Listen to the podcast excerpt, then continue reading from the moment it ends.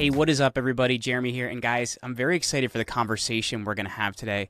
We have James Arthur Ray and Bersabeh here today, and we're going to be talking about a story of redemption and really what it looks like to set yourself up for next level success because sometimes some of your greatest trials and losses and difficulties can be that next big step for that next big thing. So, thanks for hanging out with me today, guys. Thanks for having us. Thanks for having us, Jeremy. So, be here. the the book you have coming out is called Business Redemption, and I'd, I'd like to kind of start there because I think that aligns perfectly um, with your story, James, and how and how Bersabeh came into it. So, how is it pertinent into today's world, and, and, and what does that book mean? Well, let, let me just, uh, it, it is out, and it's called The Business of, of Redemption. And the, I guess the first thing that I should do real quickly. We hear the word redemption used a lot in religious circles, and mm-hmm. I'm I'm totally I'm totally in alignment with that. And yet, what some people may be hearing for the first time is that if you look at the the simple definition of redemption, it's to gain or regain something by paying the price. Mm-hmm. And the reality is, Jeremy, that there's always a price for the prize. And the bigger the prize we're going after, the bigger the price we must pay. And so, as we look at the world today, and I'm sure we'll get into a lot of these things, as we look at the world today, what I'm observing, what I should say we observe mm-hmm. frequently, is that everybody wants someone else to pay the price for their prize. Yeah. They want yeah. They want the government to do it. They want the Democrats or the Republicans to do it. They want the president to do it. They want the economy to do it or the banking system. And and here's here's the the real truth. No one will pay the price for your prize but you. And so that's that's a real big lesson for all of us. I, I firmly believe that our country is in need of redemption. Yeah. And, you know, we may go into that today. I firmly believe, and we both do, that that our world is in need of redemption. Mm-hmm. And please understand to gain something we've we've never had or to regain something that we once had and we lost. Yeah. And, and, we certainly both have, have had a lot of experience in that area. So let me ask you this, because I, th- I think the thing that's interesting you mentioned there is we kind of want somebody else to pay the price for the re- the redemption we're getting, and it's I think that's really really important because we see it everywhere, right? Like people wanting to get participation trophies for showing up, or you know we want somebody to pay you know Social Security to pay for our life, or, or these different things. But the thing I want to go down to the more basic on it. Why do you think that is? Like, is it people don't want to take responsibility? Is it like a scary thing, or where does that come from, in your opinion? You want to you want to talk to that? Um, I'm I could go into saying that yeah, people just don't want to accept responsibility. It's it's a, I mean, for for someone to take responsibilities to say, okay, you know, my actions are the cause of why my life is so ex me- messed up. Let's say. Yeah. So that that that in it, itself for people is a little bit scary to to accept and unfortunately in the system now that's what they've been breeding you can say. I you know i'm glad you brought up participation trophies because yeah. that's that's a it's a real issue. Yeah. You mm-hmm. know and and even psychological research proves that even the you know the reason we we give out participation trophies is because there's a lot of individuals who say oh we don't want to harm someone's psyche. We want to have this inclusion. Yeah. but psychological research proves that we actually do them a disfavor. We actually harm them more by not being straight up with them. I mean, I when I was growing up, I was not athletic. Bersabeh was exactly the opposite when she was growing up. She was very athletic. I was not athletic. I was kind of a nerd and and I got I got bullied in school and I've had all that experience and I was into books and study and and all of those things. Mm-hmm. And I you know, I went out for sports because it was a thing to do, for instance. And I sat on the bench and they basically told me, You're not you're terrible. Yeah. And and I'm grateful for that. Going back to your intro, Jeremy, I would contend that in in many cases, if not most cases, the things that hurt short term, the things that are challenging short term, actually become our greatest gifts if we're willing, when That's we're true. willing to embrace them and to take responsibility. The first chapter of my book is entitled I Am Responsible. And it's been a heavy burden to bear. It really has. Well, you know what's interesting is is I feel like the the the biggest gift we can receive is re- realizing you know we're fully responsible for our life. But I think mm-hmm. at the same time, the scariest thing is realizing you're fully responsible for your life, right? Because then there's there's kind of nobody else you can blame. And you know, men, uh, talking about your your sports example, um, you and I were very similar. You know, it's I, I, I may look athletic now, but as a kid, I wasn't very athletic. And uh, my dad was somebody that he he played minor league baseball, so it came it came easy for him. And you know, when when I didn't play well, he said, "All right, son, we're gonna catch fly balls for four hours, and we're gonna get you better at that." And it was about like my dad wasn't somebody to sugarcoat it, but I think we've we're really doing people a disservice that, that that's how it is in the world now, right? Um, Right. I, I had seen a video that, that you two had done on Twitter about um, a house being a home, and I think when when when you look at kind of where a lot of this stuff comes from, it's because we we've lost the family in a lot of ways because that's where this comes from, right? It's like you know your your your your parents give you these values, they give you these different things, they give you expectations, and we've lost that a lot. I don't I don't know if that's is that in alignment with what you guys are looking at? Very much Very so. much and so. and you know, Bersabeh and I uh, have a, a few years difference between us. Just a tad. Just a tad. and and so I grew up in a very different world hmm and a very different culture, if you will, than Bersabeh did. Of course, she she immigrated from Iran, and and there's a whole story in that one. Yeah. Uh, but nonetheless, she had two working parents. My mom was home all the time, Yeah. and and so yes, I think what we've lost is the family unit. The Mhm. great one of the greatest challenges that we face in today's world, in our opinion, is an, existen- an exis- existential, easy for me to say, existential challenge. It's a, it's a crisis of meaning, and we've lost the the good and the God and the moral and the virtue and all those things that my generation, by and large, and there's always exceptions, Sure. were were schooled in and nurtured in and guided in when we were growing up. And if you don't have that foundation, it's it's a very very different world. And and you can you can speak to that because we have very different experiences growing up. Yeah, I mean, as far as being different roles, is we feel like I I can see because we're a generation. I'm like um millennial, borderline, X gen. So Well, I'll, I'll be 40 in a couple years too, so we're probably not Oh, that there you far go. apart. Yes, yeah, you guys so are we're, right there. the. I, I look like I'm 20, but I'll, I'll be 40 in a couple years. You'll, you'll Good be, thing. you'll be grateful for that when you get to be my age. You know, I, I looked like I was 20 and That's a I, fact. for a long time, and I, I was like, man, I wish I could look a little older. And now I'm like, ah, well, anyway, go ahead. Yeah, but it's completely different. Like when he tells me about his childhood, I'm like, wow, that's like dreamy. I've only seen that on movies. I don't know. I have no idea what that would be like. We I I grew up with the television and both parents working, you know, double shifts just trying to provide for the kids and and and it takes away it, you you kind of because at home is you got your foundation it's your parents it's your it's your environment and when it's scattered and broken people aren't there that's where we start losing ourselves and you could go into a whole nother story of what that creates in all of us. And And if I may add, and and this may be somewhat controversial, but that's what we do. Um, I, I think one You're going to find out I'm quite controversial, James. So it's Good. fine. Very One, one of the big, one of the big losses, Jeremy, in my experience, my opinion, is the loss of the religious structure Yes. in our world. And and you know, people so many people go, "Oh, I'm not religious, I'm spiritual." And and here's here's the differentiation in our opinion of of those two because spirituality is a personal experience with your creator however you define your creator that's up to you religion is a system and a structure of behavior to take you to that experience and so here's the problem if we don't have the religious structure which Mhm. this country was built upon Mhm. I mean, let's face it. Look, look at our Constitution. You look at all those things. It's it's replete with references to God.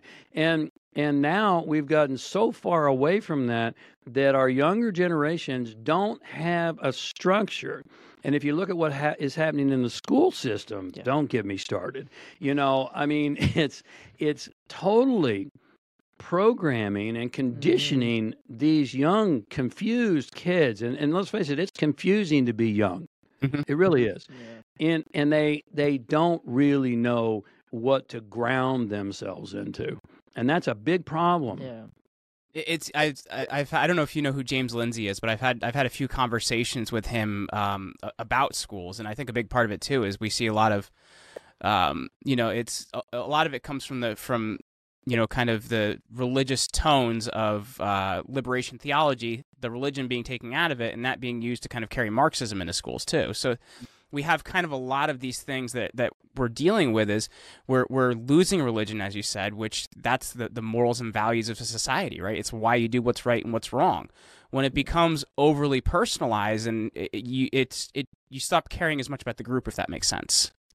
Yeah. It makes total sense. And and and take that over and dare I say apply it to what is a woman or how do we define those things? Well, it all goes back and it it, it is like an epidemic that has has snuck up on a, on us a little bit at a time because if you don't have have God and you don't have a religious structure, Mhm. then as you stated jeremy it, it becomes much more okay well i'll define it my own way. Yeah. well now take a big leap.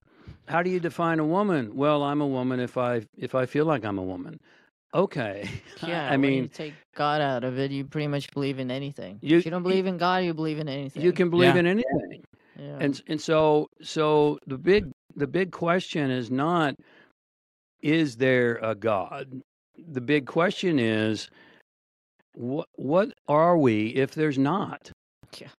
and and that gets really frightening if you dig deep into it Mhm. And that's that's what i believe we're dealing with one of the many things we're dealing with in today's world Yeah. It's interesting because I feel like the problem has multiple prongs. Like, because, you know, how Bersabeh was talking about growing up, you know, having both parents working. You know, um, I, I had a similar experience. You know, my, my parents tried the best to provide for me, but, you know, they worked because neither went to college or anything like that. And, you know, we have lost a lot of, you know, religion in this country. And I guess that when we look at it, you know, part of the problem is income, right? Like parents have to make things go because everything's so expensive. But how do we kind of fix everything, right? Because inflation's out of control. We're, we're losing religion. Um, it- it's it seems like there's almost almost too many things to grab. I don't know where where you think we start on that. well i'm not i'm not an optimist i'm not a pessimist Sure.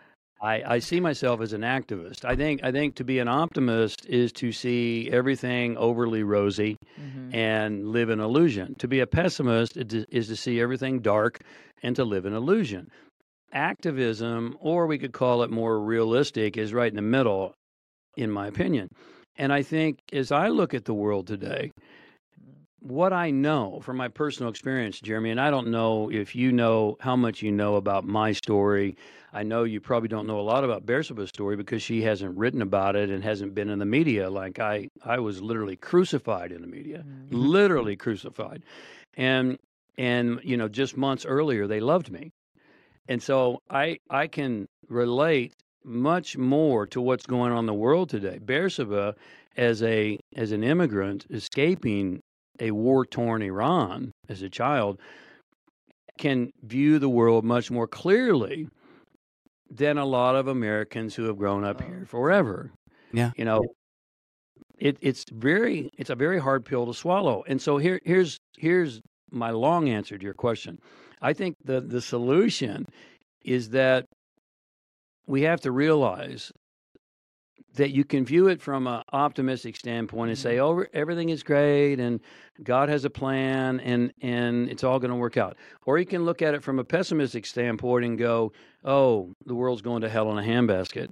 And the blending of those two mm-hmm. is that what my own experience, and I think Bersabeh, you can speak to this as well, is that every significant breakthrough mm-hmm. is preceded by a breakdown. True. It cannot be any other way. Now the breakdown is uncomfortable. Mhm. It's it's frightening. It's difficult. And yet there's no foundation from which to build until the old structure is broken down. And and so it's not about putting band-aids on on an old structure. No. We have to we have to really come to a place where we say, look, we got to get back to center. That's what happened for me in 2010 when I when everything went crazy for me. Mm. I had to get back to this to center, to my heart, and to say, "Hey, who am I? What what am I going to devote the next chapter of my life to?"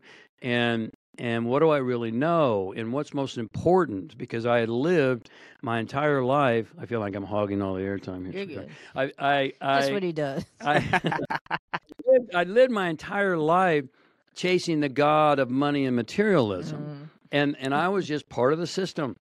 That's that's what the system has done, and that that road is a dead end, and that's where we are. We've got to get back to the heart and to the center to say, hey. It's not about money and materialism. Nothing wrong with, with money or material things. Those are part of God as well.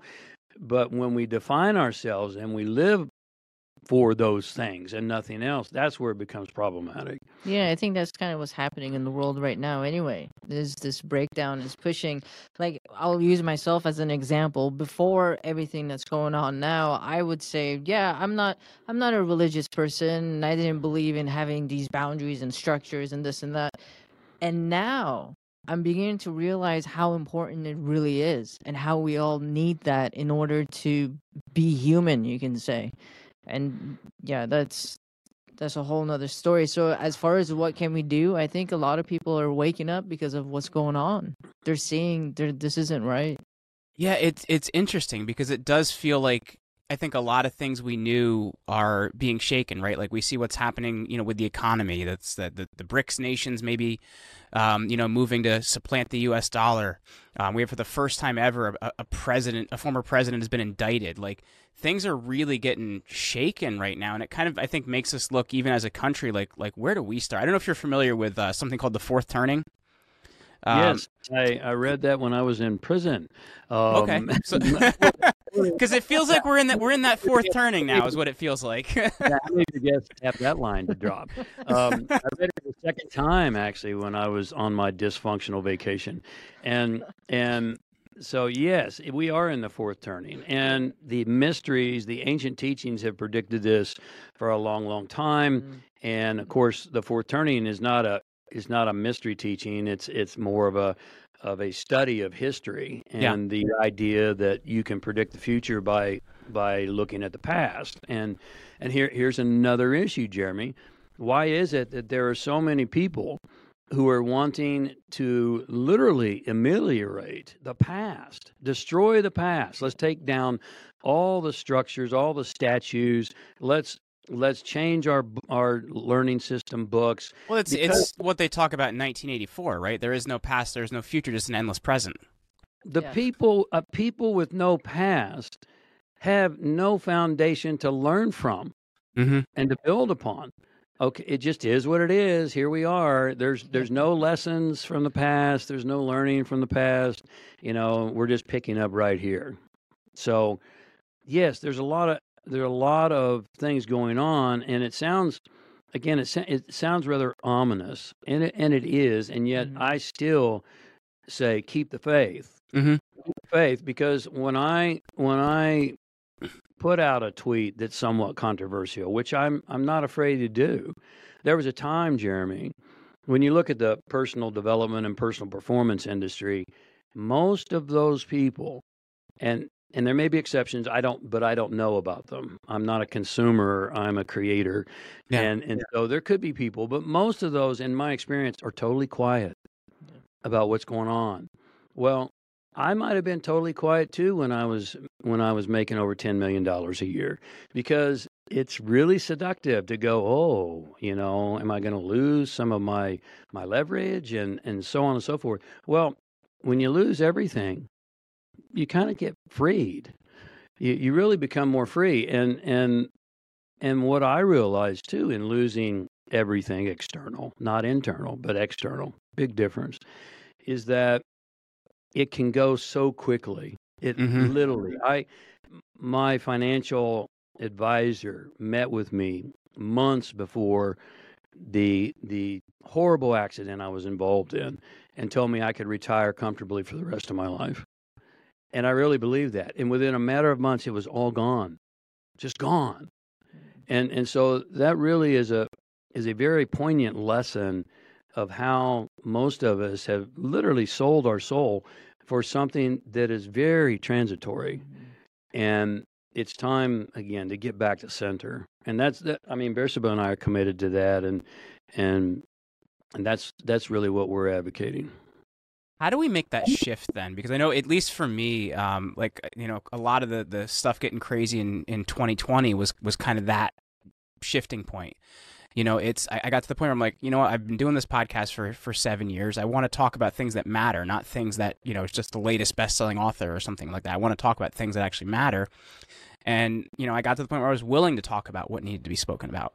For for those of us out there what what is that? Is it an experience? Is it you kind of get to the point where you had enough, or, or how do you get to that point where you know you start saying, okay, well, this is where I am, and I have to respect, you know, kind of my own, I guess, moral compass on things.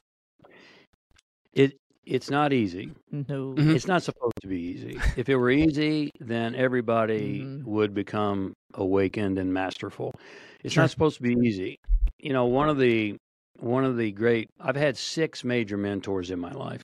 And and let me just let me define that for the younger generations because and and this is very important. This is an actual person. Yes, it you It's know not, a, it's not a YouTube video. People call me their mentor on, on Facebook all the time. I've never met them. I've never talked to them. I'm not their mentor. All right. I'm I'm a teacher, maybe, but a mentor is someone you work with one on one. You don't watch their YouTube videos or you don't follow them on social media or read their books. Mm-hmm. Those are teachers. They're not mentors. And so I've had six major mentors in my life. One of them is was a Toltec shaman. His name was Don Jose Luis, not to be confused with Don Manuel Ruiz, who is a American author, well, a, a, a Mexican American author and shaman, but he lived in the Andes in Peru. Don Jose Luis and I I went back and forth and and spent some brilliant years with him learning the Toltec tradition. And again, long answer to your question, how do we get there? What they say in the Toltec is that most people don't ever, ever change Hmm. until they get backed into a corner Mm-hmm. with a dagger hanging over their head. Wow. And that I like that because it's very visual, and that's kind of how the Toltec Toltec translates as person of knowledge, and that's how the Toltec tradition is. It just Mhm. it doesn't pull punches. It, you know, most people don't make any change until they're backed into a corner with a dagger hanging over their head, and so that's why we believe that this is the most brilliant time hmm in history. It's the most amazing time to be here.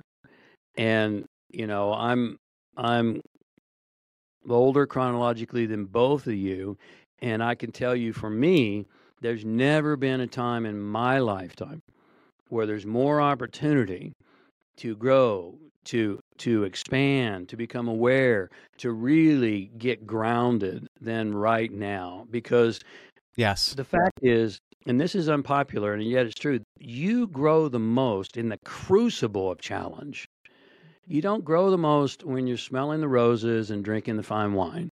You know, don't we all wish that, myself included? Sometimes it would be really nice if we could grow the most and learn the most, sipping the But, it, wine. but it's and- it's it's kind of the same reason a blacksmith uses a furnace, right? Like that furnace, that heat, Yes. that fire, that intensity, it takes that that metal and makes it something else, right? That's where transformation comes in. That's right. That's right. And and that's that's what strengthens the steel. And and so that's where we are right now. And so the the hard fact is that we have to practice alchemy. And and that's a real mystical term I know, and yet let me make it real practical. Alchemy is the art and science of transmutation. It it's transmutation is taking something of low value and transmuting it into something of high value. Taking something that appears to be trash and and transmuting it into treasure. Mm. And and it's not easy. It's not supposed to be easy. And yet when you can do that, then life really begins to change. And Bersabeh and I both, and I know I'm kind of hogging the air here today. You you should talk more. Um, but we both we both know this f- through personal experience, Yeah. not because we've both been through the fire. And she, sometimes I think the fire she's been through is much more intense than mine. Mine's maybe more well known, but that'll recent years. yes, but that'll that'll probably change as as she gets out there on podcasts like yours and elsewhere. Let, let me ask you this then, like, um, because how important is your relationship? Because I, I, to me, like, if, if I wasn't in this with my wife, I don't know where I would be. Like, I think it, it is really important to have kind of the right person on your team. And I, I'm curious, you know, you, you talk about kind of where we're at in history and, you know, the great opportunity there is. But I think it's really important to be in it together. And I'd love to hear your perspective on that.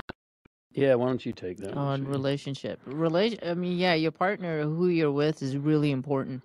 They can either make you or break you. Um, we're yeah we've we've built our relationship through hell. I can say hell. I just did twice so anyway. Yeah, Um, seriously. yeah i mean it was it wasn't easy. We've been together for 10 years. Um out of that 10 years we've been married three years now. And we we work at it and you know because of the fact that we work together it's you can imagine it's it's uh it's tricky it can be tricky It, it's not all rainbows and No, unicorns it's to not. Sure. with your spouse. You know, for those of you viewers who think, "Oh, that sounds so romantic," yeah, it's so it's it so can be, but it's not always that No. exciting.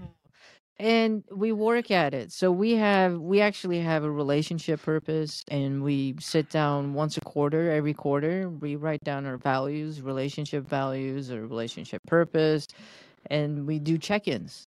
Mm-hmm. um, and you know i think a strong constitution for a relationship is your values. Do you guys share the same values? Because if you share the same core values then it will be a successful relationship I'm I'm Yeah. curious with, ba- with with balancing, you know, kind of the work and the business life, like how you do that too. Because I know for for myself, like I do work with my wife, and mm. I which we try to make sure, like, okay, like you know, have I been a good husband recently, or am I just working, right? Like, and I think because it's it, you have to, especially when you work together, it can be hard to shut it off. I'm curious how you guys balance that.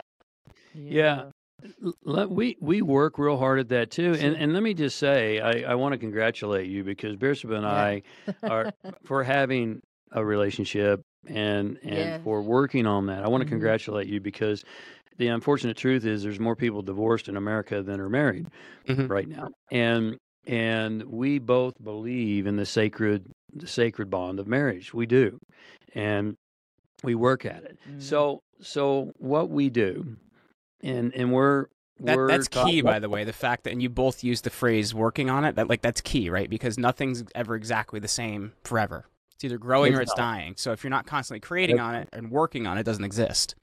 yeah if Yeah. you're not growing together you're falling apart dying apart from each other Yeah, you're either going together or you're going apart. yeah And and so one of the things, sim, some simple little things. First of all, we get up at 3 a.m. every i get day. up at 3.30 She gets You got me by two hours, man. Five five a.m. is my four thirty well- or five is my waking time. You got me by two Well, hours. you're a late sleeper, but that's okay. So yeah, you can be slacker.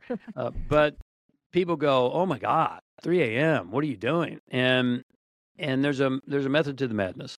First of all, when we work Mhm. in with in intensively one on one with people, we have something that we call prime objective.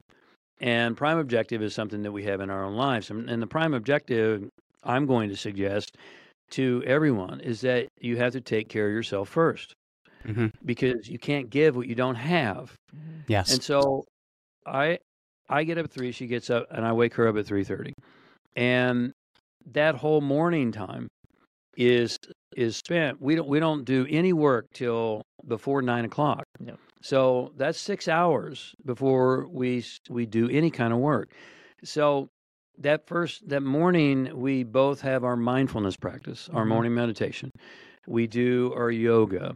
We have a sacred ritual called coffee time. And and we we sit at, at our counter every single day yep and we have our our espresso in the morning at about it's about 4.30 four thirty. Yep. All right. So so we've already been up for an hour and a half, and and we've let we've let all the all the toxins come out of our body because we we're really big on being healthful too. And then we have our coffee and we talk. We we that's our conversation time 1st Mhm. time in the day and it's Mhm. as is sacred as a business meeting Yeah. it's sacred it's on it's on the calendar and if you would have wanted to to do a podcast at 4.30 in the morning which you probably wouldn't um, we would have said no sorry we're booked because it's that sacred to us and we talk about our dreams the night before and what what are the messages and is that just a, a processing or is that really something that Mhm. that God or spirit or my intuition is trying to tell me. And then from there, we we go to the gym and we get our workout. And we get our workout in and we come home Mhm. and we have breakfast and we shower and then we're ready to work by 9. Now, we're not done yet because we get dressed for work. So Yeah. we dress like we're going to the office Mhm. And with roasters. and we go upstairs. All of work, this this sound room, this media room we're in right now is upstairs. Everything that has to do with work is upstairs, and and Yeah. downstairs is our living area. Mhm. So we get dressed for work. We don't wear sweats, and we don't we don't dress sloppy. We get dressed for work, and then when the, the day is over, we go downstairs, and we undress, Mhm. and we dress for night for our at home time and and so again maybe maybe a longer answer to your question but we we work at it and we we have Well, systems and structures go ahead We're very scheduled and structured. We're very structured and scheduled. So everything, like he said, is literally on the calendar.